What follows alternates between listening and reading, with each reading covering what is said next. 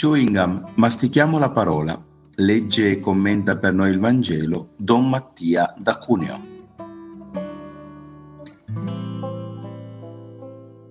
Dal Vangelo secondo Luca, capitolo 19, dal versetto 1 al versetto 10.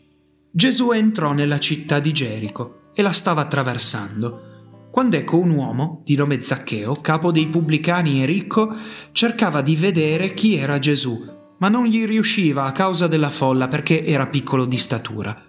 Allora corse avanti e per riuscire a vederlo salì su un sicomoro perché doveva passare di là. Quando giunse sul luogo, Gesù alzò lo sguardo e gli disse Zaccheo, scendi subito perché oggi devo fermarmi a casa tua. Scese in fretta e lo accolse pieno di gioia. Vedendo ciò, tutti mormoravano: È entrato in casa di un peccatore.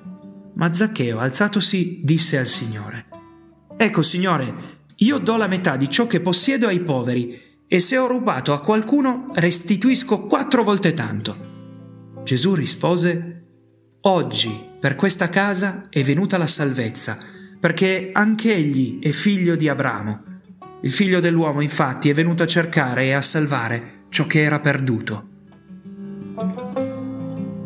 Episodio noto, forse troppo. Facciamo come se non l'avessimo mai sentito e mai letto, scopriremo delle cose curiose. Io ne consegno solamente una, ne condivido una. Zaccheo, il peccatore per eccellenza, è responsabile della presenza di Gesù in Gerico.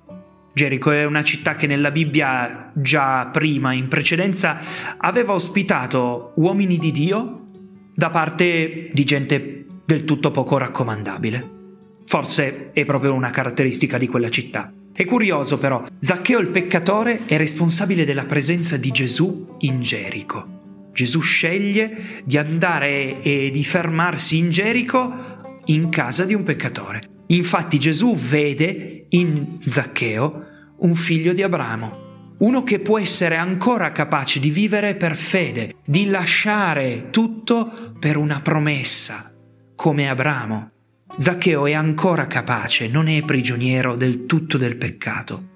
Gesù vede in noi ben più di quello che noi riusciamo a vedere. E allora se ci lasciamo vedere da Gesù, se accogliamo quello sguardo, accogliamo quella presenza, scopriamo che la vita può essere davvero rinnovata, si può vivere in modo diverso e allora può avvenire la conversione. La conversione non avviene prima che Dio entri nella nostra vita, ma dopo, dopo che ci siamo accorti che Dio si fida di noi che Dio ci affida la responsabilità di essere la presenza sua nel mondo. Allora oggi, oggi proviamo a, a sentirci un po' come Zaccheo, a sentirci dire che oggi Gesù si ferma da noi, Shenù, da noi, viene e vuole restare lì dove siamo, con noi. E siamo responsabili della sua presenza lì nelle relazioni dove abitiamo, nella nostra città, nella nostra famiglia. Noi siamo i responsabili della presenza di Gesù nella nostra città, nella nostra Gerico. Buona giornata.